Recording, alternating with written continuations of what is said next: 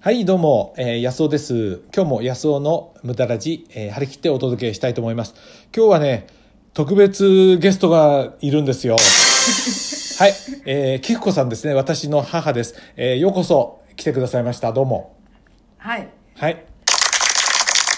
あありがとうございます。ありがとうございますはい、今日はね、誕生日ですね。おめでとうございます。どうもありがとうございます。 89歳。はい。すごいですね。 えっと、何年ですか、昭和。昭和で言うと昭和5年昭和5年ですよね。 2月6日。はいはい僕ね歴史見たらね、昭和5年って、あのね、えーロンドンで軍縮会議があったんですよ。あ、そうみたいそうみたい。うんでそのねもう軍縮会議って歴史で皆さん聞いたことありますよね、あれをやってね大騒ぎだった頃ですよねはいでえーっとまあ今日はね誕生日ということであれなんですけど、えーまあ戦争時代を通ってき たね紀子さんにいろいろ聞きたいと思うんですけどね、はいあのあれですかあのあそうそうそうあこの番組はね言うの忘れちゃいましたけど、いつもね無駄の大切さ人生はねそのもちろん合理的にさっさとやんなきゃいけないんですけどそれを終わりにしちゃって無駄をやっていかないと人生ってね豊かになっていかないんじゃないかなっていうテーマでやってるんですよそういうのを聞いてどう思いますキ子さんは、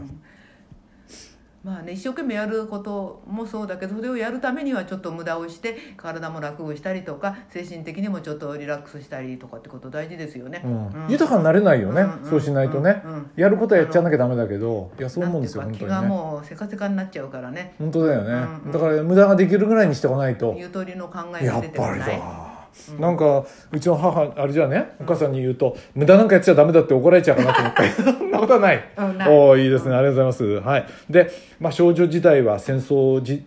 だったんですけど、そういう時って時代ってどうでしたなその今で言えば中学生ぐらいの時ですよね、そう中学の3年生15歳で終戦でしたからあそーはいのはい前はいに3年 2, 2年間学徒動員で、うんあの女学校に月謝を払いながら工場で働いてたっていうか、ほとんど勉強なしうもう、んでも一応1年生ぐらいはやりました多少はある、うんうんうんうんうん多少はあるんだね、んへえで、えーそうですかはいでもほとんど勉強なしで軍事工場で飛行機作ってたって、飛行機のね私は外販張りをしてたのあー外販っていうかそうはいはい外反わかりますよわかりますよ、うんでその時未来についてはどういうき展望を持ってました未来ってどうなるのかなと思っていましやたもう日本が勝つんだからこれ一生懸命やれって言うから、うんとにかく、ううんん勝たなきゃしょうがないんだろうなっていう、うんそればっかり、うん何にも考えたことはないね、あうーん毎日毎日休まないで工場に出勤するんだってことだけ、なるほどね、はい、うんそうですかで今日はまあ話が全然飛んじゃいますけどすごいね僕なんかには想像ができない世界だよね工場に行くとうん毎日その藁人形が置いてあって、うんアメリカの当時のルーズベルトの写真がそばにあって、あはいはいはい藁その藁人形を、うんアメリカの大統領を突き刺すんだみたいな、うんうん教育をされてから仕事をするあーで突き刺すのみんなでうんそれをなんか で突き刺すのも実際にあるのあるんですでやってっから仕事始めるのそうそうおー気合いを入れるわけです気合い入れるわねなるほどねはいでぐっと飛んで今日はどんな一日今を日はね、まあ、いつもの通り朝飯自分で、あの作ってうん食べて、それから今日はあの私が経営する保育園があるのでそれうんうんの来年度の職員の採用とかでちょっとうね、ん用事があったので、うん10時前には出勤しましたおー自分の車でオレンジの車運転してそうそううんオレンジの車で、うんすごいですねでもちょっと小雨ちょっとね天気があれだったから、うんまあスモールライトだけつけて行きなまるしほたどねそれはそうだよねいや僕もね母のねお母さんの運転の乗るけど怖い思いは全然しないよね、うんうんうん、慎重なんでねあの無理絶対しないで運転してる感じがわかるんで、あれですけどでまあね仕事があるってどうですか、89で仕事があるっていうのはまあ、仕事がなかったら私は多分ダメになっちゃうかなと思って、 ねうん、うん、遊んでるっていうのは結構大変だ遊よんでるっね、ていうのは大変だよね、ううんん何かしらしてたいなんかね、うんうんうんうんで今日午後はほいで午後仕はね事をやって帰ってきて、またねちょっとおお昼昼食食べべててまたちょっと一休み、うんん1時間はなかったかな、うんうんそれで今度は、あの保育園の隣接隣のうん老人ホームの,、うんあの第三者委員の判定員をしてるもんで、うんまたそこに保育園がお世話になってるの判定員っていうのは入所者の判そう定ですそうです自分より若い人自が分若い人を見てを入所するのをこの人が入所、そう、うん、それはまあ私が決めるわけじゃないけど、うんそ第の判三定員者なんだがそこに立ち会ってないとあのそこの人だけで決めちゃうってことはよくないことなので、まあ、一応うっかりすると20歳ぐらい下の人なんか見るようになっちゃうんじゃないものっともっといますしえはい入所するのにうん、いますはい、60代とかで、いうん、えー、40代でもはあそうそういうの半分じゃないじゃあそういうの聞くと、うんもう生きてこんなに元気に生きてるだけで何にもなくても幸せだなってそうだよね、うんまあでもねあのねあのこう視聴者の皆さんねうちの母本当エネルギッシュなんですよ、まあ、だから近づくとうるさいんで怖いんでねできるだけ家にいてもね遠ざかるようにしてるんですけどね、はいまあ、ともかく僕はねもうすごい何十年もお付き合いが長いわけで大変だと思いますけど あのねまあですね体で気をつけてることって何なんですかねそうだねとにかくでもうん体は、うんあの自分での口からえと鼻から吸った息と口から入れた食べ物以外にうん何にも原材料は入るところはないんだから、うんうんうんうん温泉に足入れてたら栄養入るなんてこと全くないんだから、うんうんうんうんとにかくうん口から食べるもの、うんうん食べるものは気をつけます、うんでうもん栄養が足りてなかったら、運動しすぎてうん栄養が足りなかったら帰っていけないかとそ思ううだよ運動ねはジムにも週3回行ってるんだよねそう自分その運転してねそうだけどでもね878は1日おきに行こうと思ってであもあその前は行きたくっても行けない日が忙しくて忙しくてねうんうんでも87になってから7はは1日半もうもう1日ごとに行こうと、うんだから行ってる友達は「小川さん一日おきに来れていいね」って言うから悔しかったら88になってみなって言うとみんな「あそれじゃあやっぱり」ってうん笑うぐらいなるほどね、うん私だって今まで忙しくてやっと87になってから1日おきに行けるようになったんだとうんうんいうことですよね笑い話ですうんで食べ物では何をこう気をつけてるようにしてるんですかいやどういうものを取るやようはにりねあのーなんていうのかなどんな栄養をまあ体の原材料が、うんとにかくタンパク質うんが筋肉筋肉を作るって鍛えたっていくら運動したってタンパク質が入ってなかったら多分筋肉は作れないと思うからうんうんうんうんうんそういうものはもうとにかく朝はたま、筋卵肉だけか一日のうちに卵と肉と魚3種類はうん食べるように努力してお、おー、うんはいはいそれは絶対に取るようはにいね、うんその魚の種類あれは様々だけど、まずはタンパク質を気をつけてると、うんうんおーそれを着てあとは野菜もあのなるべく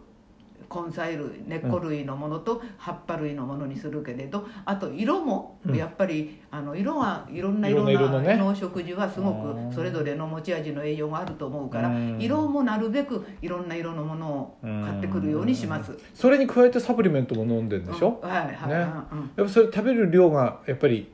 頑張ってもそう食事いくがら一生懸命食べてもね、うん前のようには量が食べられないから。あーそれをサプリメントでじゃあ補ってる感じなのね、はいはいはいなるほどね、うんうんはい、じゃあ全然また違うんですけどね話が話飛んじゃってうすいませんけど、うん財布の健康、うんその若い時に、うちのお父さんがこう病気したりしたじゃないですか、うんうんそれから多分ゾッとしたと思うんだけど、うん財布の健康はどういうふうに気をつけるように一言で言うとまあ一言じゃなかなか言えないでしょうけど、うんううんん、でも私が、うんあのそのお金のことについて心配っていうのはとにかく、うんうんあのなんていうのと